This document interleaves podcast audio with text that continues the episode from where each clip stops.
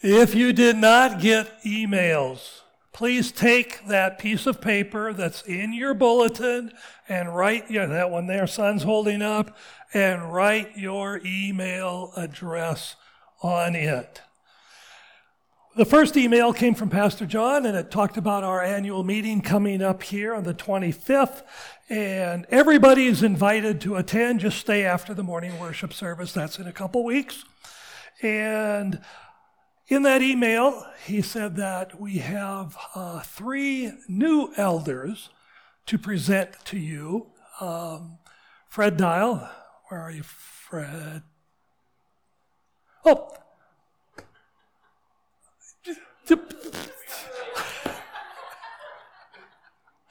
okay. Um, and Jeremy Fisher and myself will be uh, on the slate, as well as Dual uh, back up again for the 40th year. Uh, is an example of staying faithful to the Lord after all these years. Jeremy's going to read our scripture for us this morning. Jeremy. Therefore, if you have any encouragement from being united with Christ, if any comfort from his love, therefore, if you have any encouragement from being united with Christ, if any comfort from his love, if any common sharing in the Spirit, if any tenderness and compassion, then make my joy complete by being like minded. Have the same love, being one in spirit and of one mind. Do nothing out of selfish ambition or vain conceit. Rather, in humility, value others above yourselves, not looking to your own interests, but each of you to the interests of others. In your relationships with one another, have the same mindset as Christ Jesus, who, being in very nature with God, did not consider equality with God something to be used to his own advantage. Rather, he made himself nothing by taking the very nature of a servant, being made in human likeness. And being found in appearance as a man, he humbled himself by becoming obedient to death, even death on a cross. Therefore, God exalted him to the highest place and gave him the name that is above every name, that at the name of Jesus every knee should bow in heaven and on earth and under the earth, and every tongue acknowledged that Jesus Christ is Lord to the glory of God the Father. This Amen. is the word of the Lord. Amen. Thank you, Jeremy. Since we're going to be voting on um, elders in a couple of weeks, I thought this might be a good time as we're going through this series on understanding the church to look at the topic of understanding spiritual leadership good time to talk about what church leaders are supposed to be. Now, most sermons on this topic either go to 1 Timothy chapter 3 or yeah, or Titus chapter 1. And in those two passages, there's a list of things that, that spiritual leaders are to do or not to do. I don't believe it's an all inclusive list. I think he's just showing out some examples uh, of what uh, leaders are supposed to look like. And I'm sure you've heard those sermons before. So, what I want to do today is I want to go a little bit deeper. Instead of talking about their actions, I want to talk about their attitudes. And I, I, want to look at their attitudes in light of our current culture today. Several observations have been made by people concerning our culture today. Um, one is in today's culture, everything is politicized. Okay? Everything has been given a political context to it. There are no neutral topics. There are no neutral people. Uh, everything and everybody is interpreted in light of a political perspective. So whether we want it or not, whether we mean it or not, we have to live with that in our culture today. Another thing that has been noted about our, our culture is that we live in what is called a cancel culture. Are you familiar with that term, cancel culture? basically, it comes like this I can preach a hundred sermons that you love, but preach one sermon that you don't like, and it's out the door. Okay?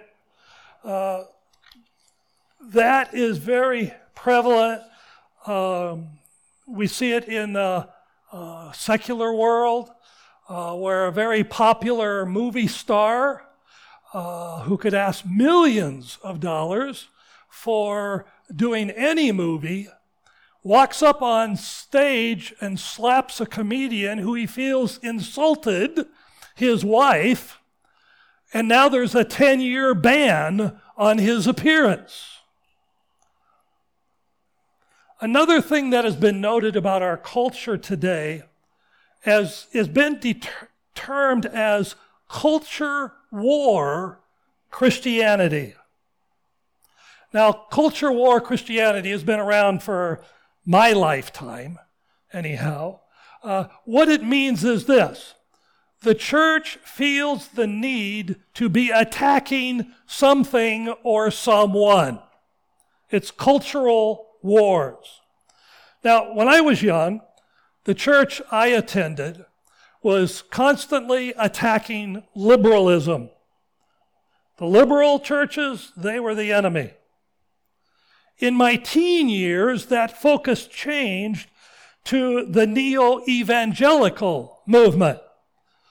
And everyone was attacking the neo evangelical churches. And, and that included attacking Billy Graham, who was associated with that. Then the focus changed again, and the church was attacking Pentecostals. Okay? There's no end to what Christians are willing to attack, it seems like. As a result, the church has become a pawn of people who have their own agenda. And that's sad. But, and I'm not talking about con- just conservative churches, that's liberal churches, conservative churches, and everybody in the middle. One thing that all of these three observations have in common is an obsession with winning. Okay? An obsession with winning. Winning is the American way, right? People live in fear of losing. In the last couple days, I've seen a couple political advertisements on television. Okay? And, you know, the elections are still, you know, a bit off, but they're, and, and I call this the fear season. Okay? Because they're all peddling fear. You know, if you don't elect me, oh, Armageddon you know, going to break out on the world. Uh, in fact, we have a term uh, that's kind of close to that. It's called FOMO. Are you, you familiar with FOMO? Stands for fear of missing out. Okay? We don't elect somebody, you know, we're going to miss out on all the good things. And, and so, you know, FOMO. A, a common phrase that you hear is the phrase, we are in it to win it. To tag on to last week's sermon, we can't love people when we're fixated on beating them and winning. So, I'm going to put on my Captain Obvious hat again this morning as we talk about what spiritual leadership is supposed to be. And we'll begin with this point leaders lead. Okay? Leaders lead. Christ Jesus is the example of the perfect leader. So I want to go back to that text that, that Jeremy uh, just read a moment ago. Let me read it again for you. In your relationships with one another, have the same mindset as Christ Jesus, who being in the very nature God, did not consider equality with God something to be used for his own advantage. Rather, he made himself nothing by taking the very nature of a servant, being made in human likeness. And being found in appearance as a man, he humbled himself by becoming obedient to death, even death on the cross. Now, here's some things we need to know. One, Jesus was God. Jesus is God. Okay? But we're talking about his earthly ministry. During the earthly ministry, Jesus was God. He is equal with God. But he did not use his equality with the Father to his own advantage. Jesus did not play to win, if I can use that metaphor of, of a game and playing. Jesus didn't play to win in human terms of winning. In fact, we could say Jesus played to lose. You see, he's playing a completely different game by, by different rules. And Jesus gave up the right to win so that we could win, so that we could have eternal life. It says there in verse 7 He made himself nothing by taking the very nature of a servant. Jesus was willing to become a nobody. Okay? A nobody. He became a rug for people to wipe their filthy feet on. The cross is the biggest rug there ever was. He took on the nature of a servant. His attitude was, How can I serve people? Not what's in it for me, or what can I get out of it for myself. Now remember, a few sermons back, we are the body of Christ on earth today. So his attitude when he was on earth needs to be our attitude while we are on earth. And I believe the church never looks more like Christ than when we're looking out for others rather than demanding our own rights. The church looks more like Christ when we're giving away rather than demanding our way. Now, if that makes us fearful of losing, then I think we can understand the disciples who could not comprehend the arrest and the crucifixion of Jesus.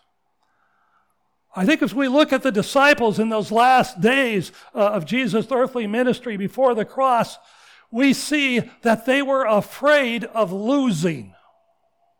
I want to go over to Mark chapter 9. We're going to spend a little time in Luke, and then we're going to go to Mark.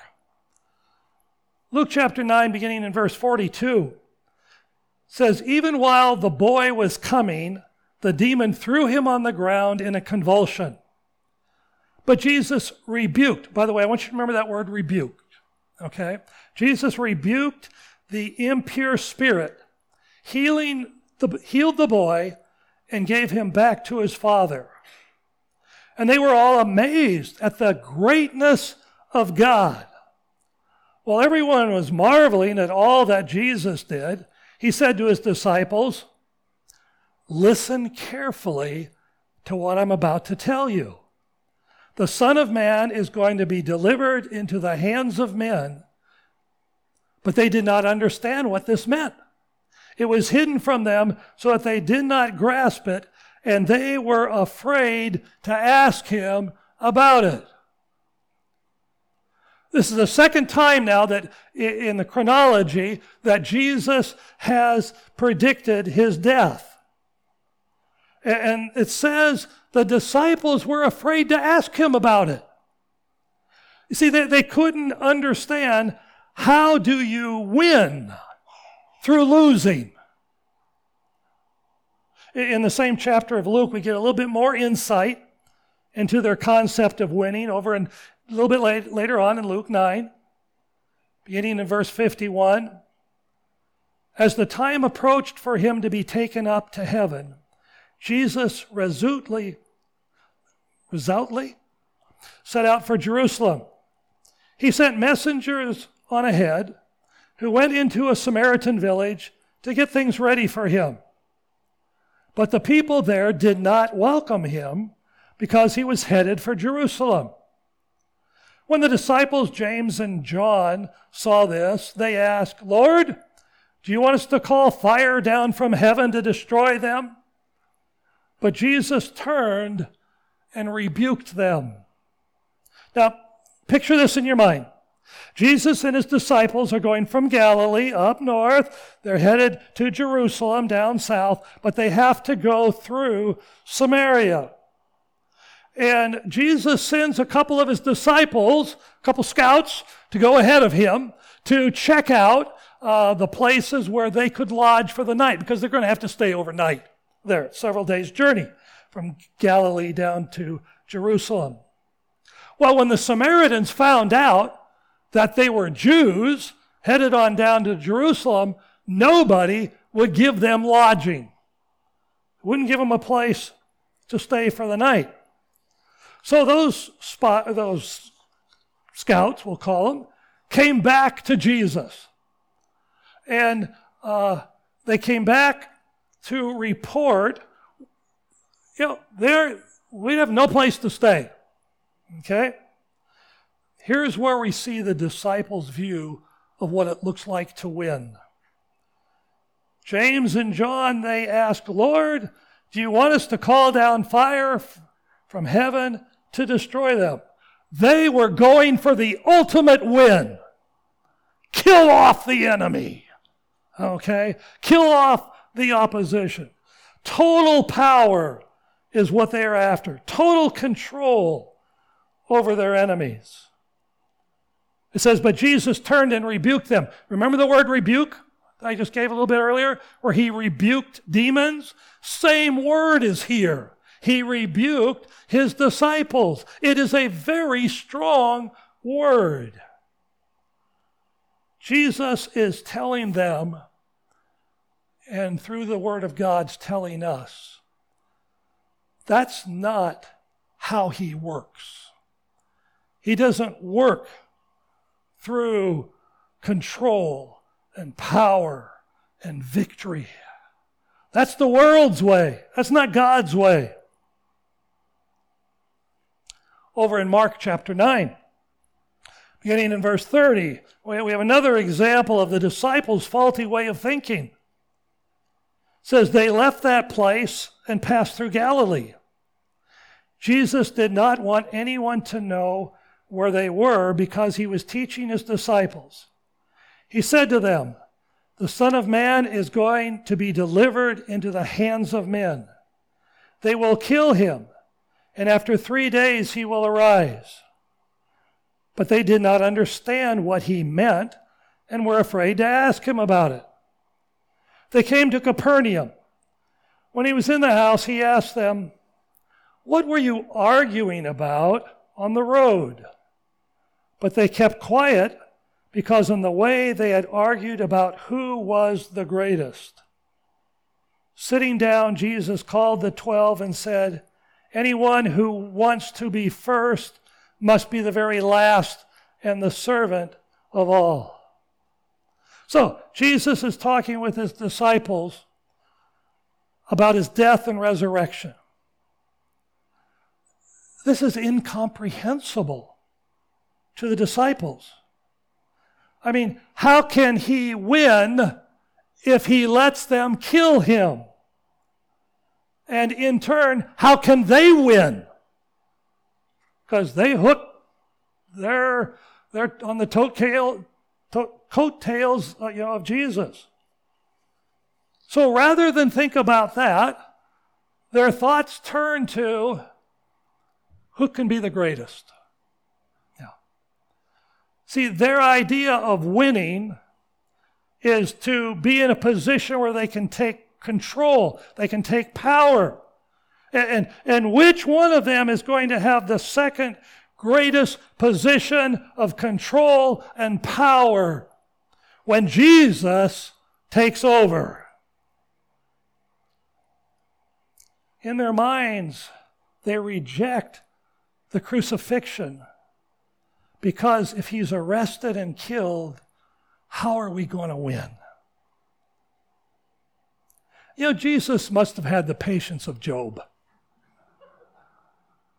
Probably a lot more. You see, winning according to Jesus is becoming the servant of all. Winning is coming in last. Winning is a struggle, a scramble to the bottom, not to the top. We don't climb the ladder of success, we descend the ladder of success. In Mark chapter 10, we have another one. Then James and John, the sons of Zebedee, came to him. Teacher, they said, we want you to do for us whatever we ask. I love that. Open question, okay? My kids tried that, I think. You know, Dad, will you, will you, will you give me something? My answer was, all, well, what is it you want? You know, that was Jesus' answer. What do you want me to do for you? He asked.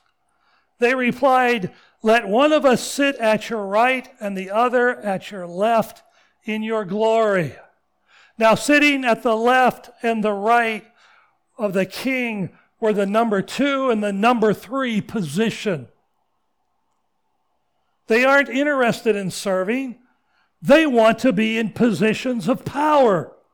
They want to win according to the world's concept of winning, not God's. And Jesus tells them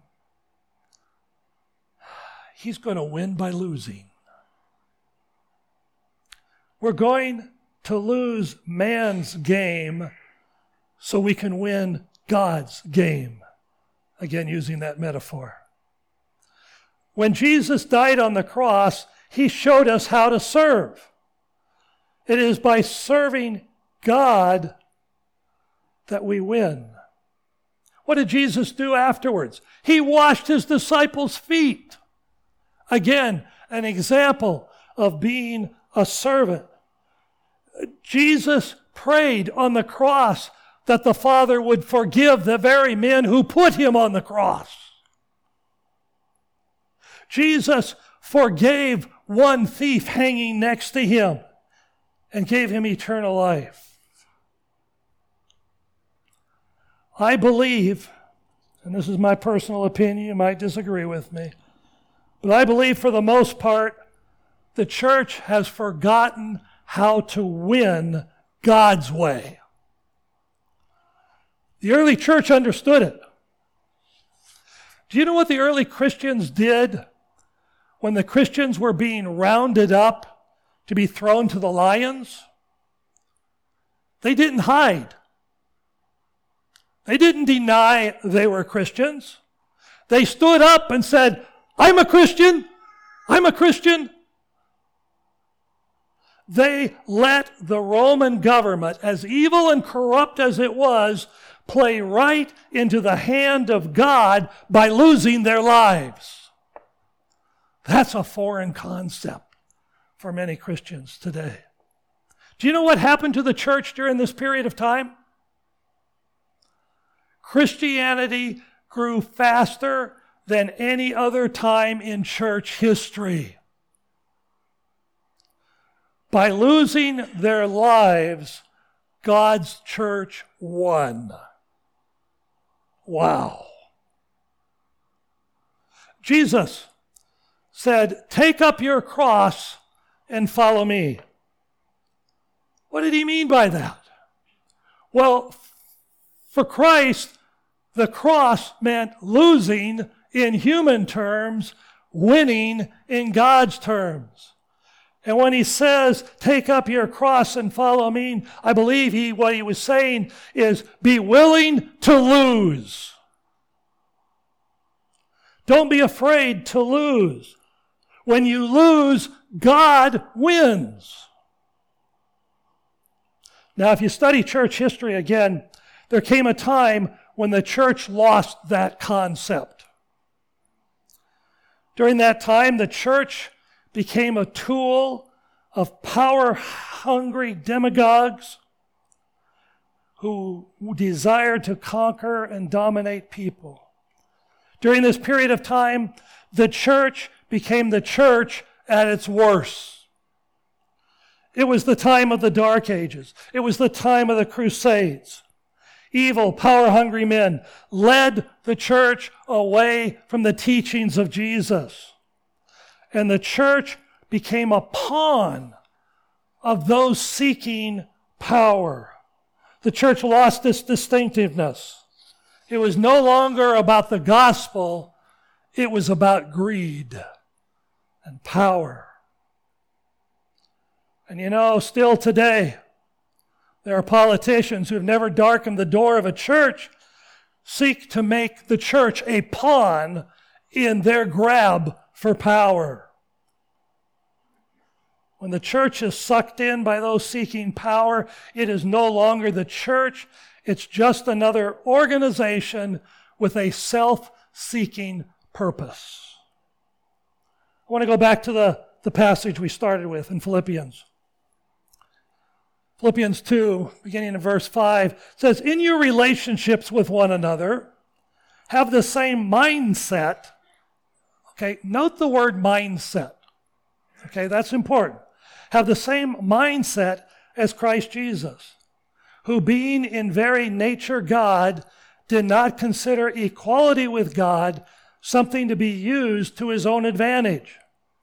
Rather, he made himself nothing by taking the very nature of a servant, being made in human likeness. And being found in appearance as a man, he humbled himself by becoming obedient to death, even the death on a cross. If anybody could have played the God card, it was Jesus. Okay?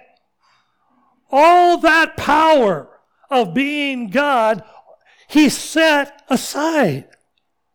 He set all the power. Winning was set aside. He did not use it for his own advantage. He said the highest becomes the lowest. He did not demand his rights, although he had every right to demand his rights because he was God. He was not thinking about what would be best for him, but rather what would be best for a sin cursed world. Now, how does this apply to church leaders? Well, church leaders do not make decisions based on what is best for them. Okay? It's not a position of power but rather of servanthood. Church leaders are servants. Church, therefore, church leaders need to know how to serve. That would be my number one prerequisite. Secondly, church leaders do not make decisions based on what is best for the church. Now, I bet that surprised some of you. What do you mean? What is best for a local assembly might not be what's best for the gospel. If the early church had done what was best for the church, they would have told Christians, go and hide. Okay? But they didn't. I mean, think about it. How's a church going to grow if your people keep volunteering to get killed? You know, what was best for the gospel was not best for the church. The universal church grows faster in times of opposition when they don't fight back. When the church is willing to take up the cross and follow Jesus and being willing to lose so the gospel can win, that is what the church is all about. Just like in Star Trek, we have a prime directive. And the prime directive is not to grow the church. The prime directive is to win the lost to Jesus Christ.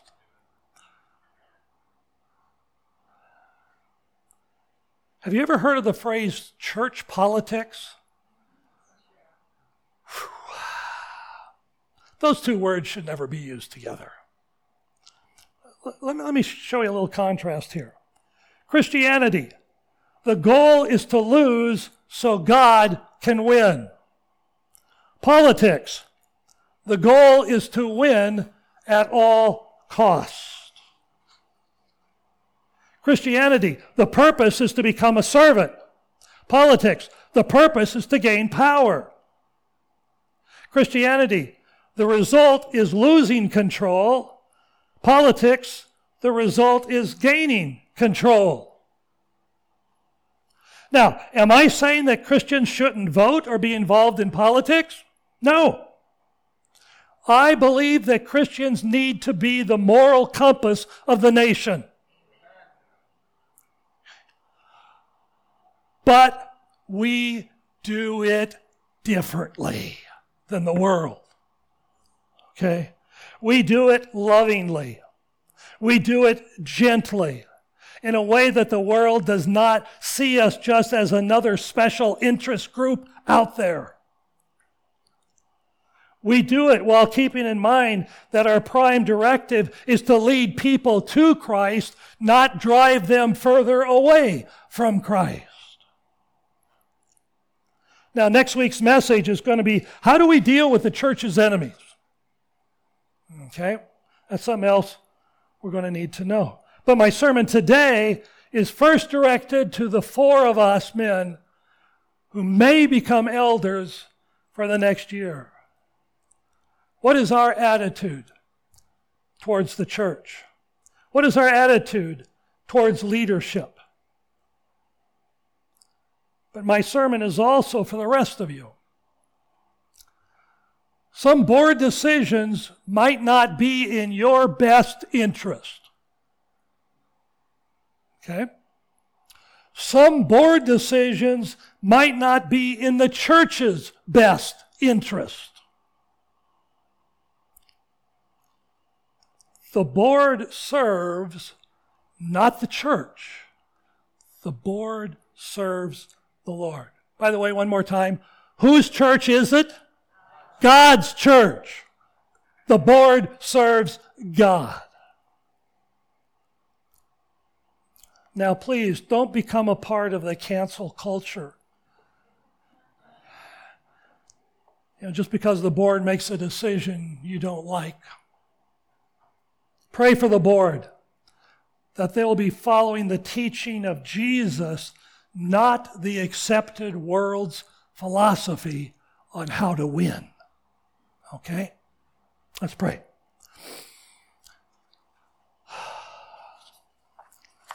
Lord, the message this morning is probably one of the sermons that's the furthest away from a Western mindset. Because we're so fixated on winning, on dominating, crushing the opponent. It finds its way into our sports, finds its way into our politics, it finds its way into our culture in many different ways. But Father, you've called us to be different. And Father, we are to be in the world, but not of the world. So we can be involved in everything that's going on, but we do it your way, not the world's way. Father, help the world to see our love for them through our gentleness, through our kindness. Help them to see that we're not fixated on winning. And Lord, most of all, Lord, may they see your love in and through us in absolutely everything we do and say. For I pray in Christ Jesus' name, amen.